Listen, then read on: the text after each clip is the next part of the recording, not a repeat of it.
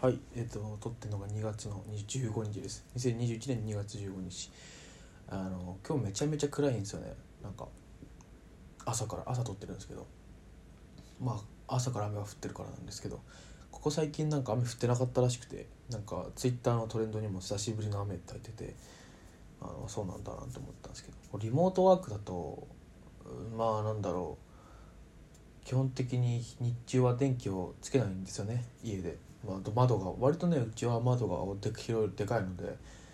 えー、光が入ってくるんですけど暗いと朝から電気つけなきゃいけなくてなんかなんか不思議な感じがしますね。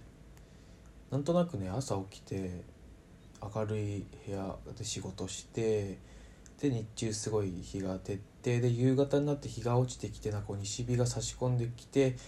ああもうそろそろ今日も終わりかって思ってで日が落ちる頃に就業作業をこうやめるっていうのが割となんかこう習慣化してるんですね。特に僕が今座ってるところって基本的に前に窓があるのでなんかそれがすごい感じやすいんですけどなんかこう暗いといつ終わりなんだろうみたいなことを、思うというか、うん、不思議な気持ちですね。今ねあの親指をすごい怪我してあのこういう話聞くの嫌な人だったら申し訳ないんですけどあのね、まあ、ちょっとえっ、ー、と顎の辺りにできものができたので薬を塗ってるんですけどその薬がねあの入ってるチューブというかあれが金属でできててそれをこうもうなくなってきてるんで、まあ、今日新しいの買ってこうと思うんですけどあの絞り出すようにギュッて押したらそれがね親指の腹の部分に食い込んであの親指のこう縦にこう切れ目が入っててね血がバーって出てきてびっくりしましたね。全然痛くなかったんですよ。でああと思って入ったかなと思ってチラッて指の腹見たら血がドバドバドバって出ててああやばいやばいやばいと思って今あの絆創膏したんですけど気づくと痛いっていうね。そんな感じです。うんこういう細かなストレスというのが意外と嫌だったりしますよね。とね最近はあのパソコンが欲しい欲しいってずっと言ってるんですけど配信してるか分かんないけどそういう話を。あの中国のアリエクスプレスだっけ？なんかアリババがやってるあの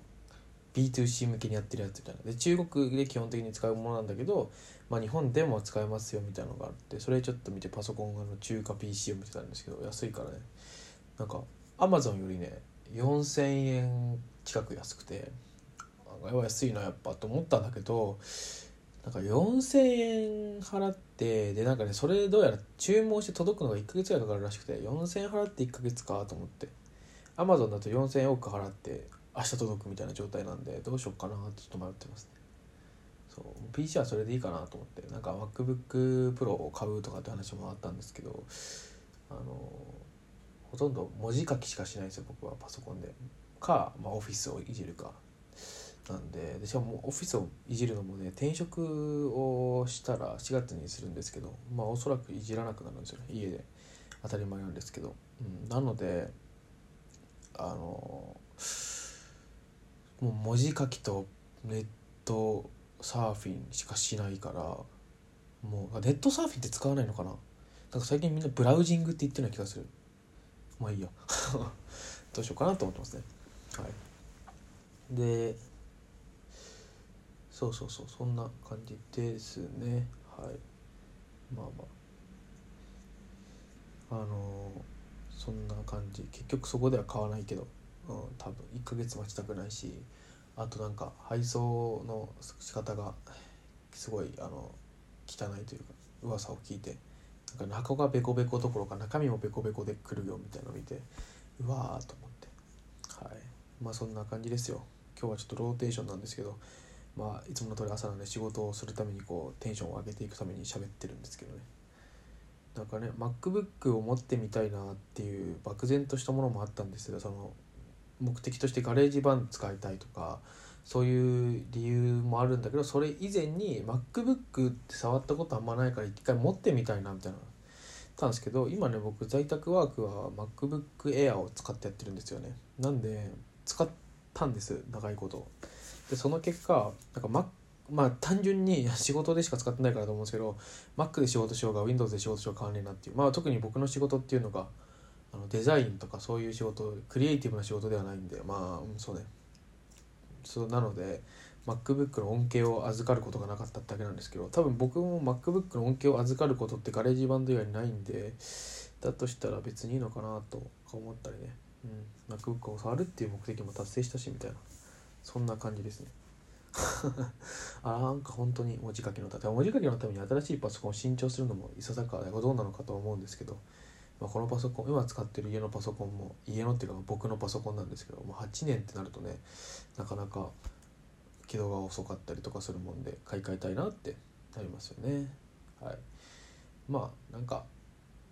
今結構思ったのはねその中華ピアリアリエクスプレスで買うのやめようと思ったんだけどそのパソコンの会社の正規正規というかあの公式から買ってみようかなと思って。そうそうそう。公式から買うなら大丈夫なんじゃねえかなと思っている。思っている。多分どうなんだろうね。分かんないけど。で別にそれはもう届くの遅くてもいいのかなと思ってね。なんかまあ急ぎで欲しいなとは思ってたけどまあ背に腹は変えられないというかね安い方がいいかなと思ってそんな感じです。お金もねあるわけじゃないんでねそんなね。はい。分割で買うっていうのが嫌でなんか MacBook とかも一括で買う人が多いのかなと思うんですけど分割でも買えるじゃないですか。僕分割で買うっていうのは結構好きじゃなくてっていうのもなんだろう。月の給料が減ってる減っていくイメージみたいなのそう嫌なんですよね。あの例えばみんなそうかみんな知ってると思う。僕ももう3年目なんですけどみんなご存知の通りね給料入ってそこから税金引かれて家賃引かれて、えー、食費にこれだけ取っておかなきゃいけなくてっていうなるところにそれが入ると結構きついっていう。大学生の時にあの僕ね大学大学生の時にえっ、ー、とまやってはいけないあこれ話もう一回か。みんながそういうことしてたんです分割払いとか。でそのせいで結構月々に取られて嫌だなと思ったんですよね。でただそれは嫌だなと思うけれどもまあどうせ社会人になったら稼ぐしまあなんだろう例えば100万円とか50万円20万円とかなってくると話は別だと思うんですけど僕はそんなに使ってなかったんでそれよりちっちゃい額であのあの分割払いを持ったまま社会人になるのはいいだろうと思ったんですよね。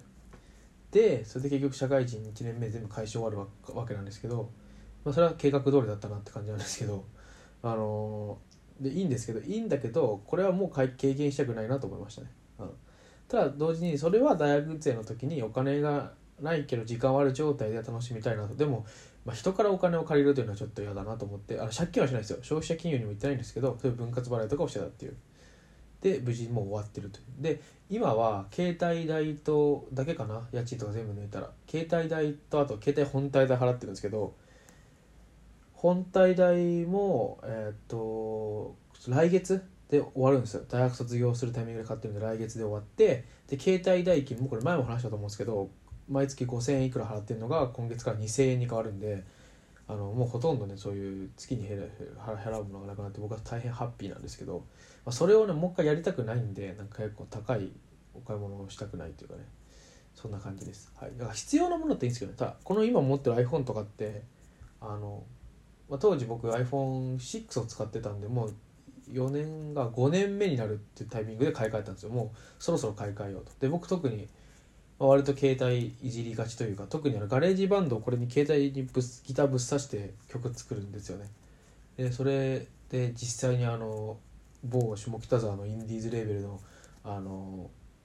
コンピレーションアルバムになんか選出されるくらいにはのクオリティニアになるんですよ。だからあの人たちが気づかないぐらいねあの先行してる人が気づかないぐらいの音質になるんで、まあ、それで僕はいいかなと思ってやってるんですけどあのまあ、そういうのがあるからちょっとこれは欲しいなと思っていてあとは単純に携帯があの早い方が日常生きてて楽しいっていう。そうでそういう必要なものでは買うんですけどね。ただね今回文字書きのパソコンって必要なものが出るとなかなか微妙なとこなんで、まあ、それはいいかなって感じですね。はいそんな感じでした。なんか今日はブログ的なかブログなんです。これ配信するの遅くなるんだよね。だからため撮りを結構して多分ね5日後ぐらいに配信になるんですけどまああ2021年の2月15日の朝に喋ってたんだなと思って聞いてくれればいいかなと思います。さよなら。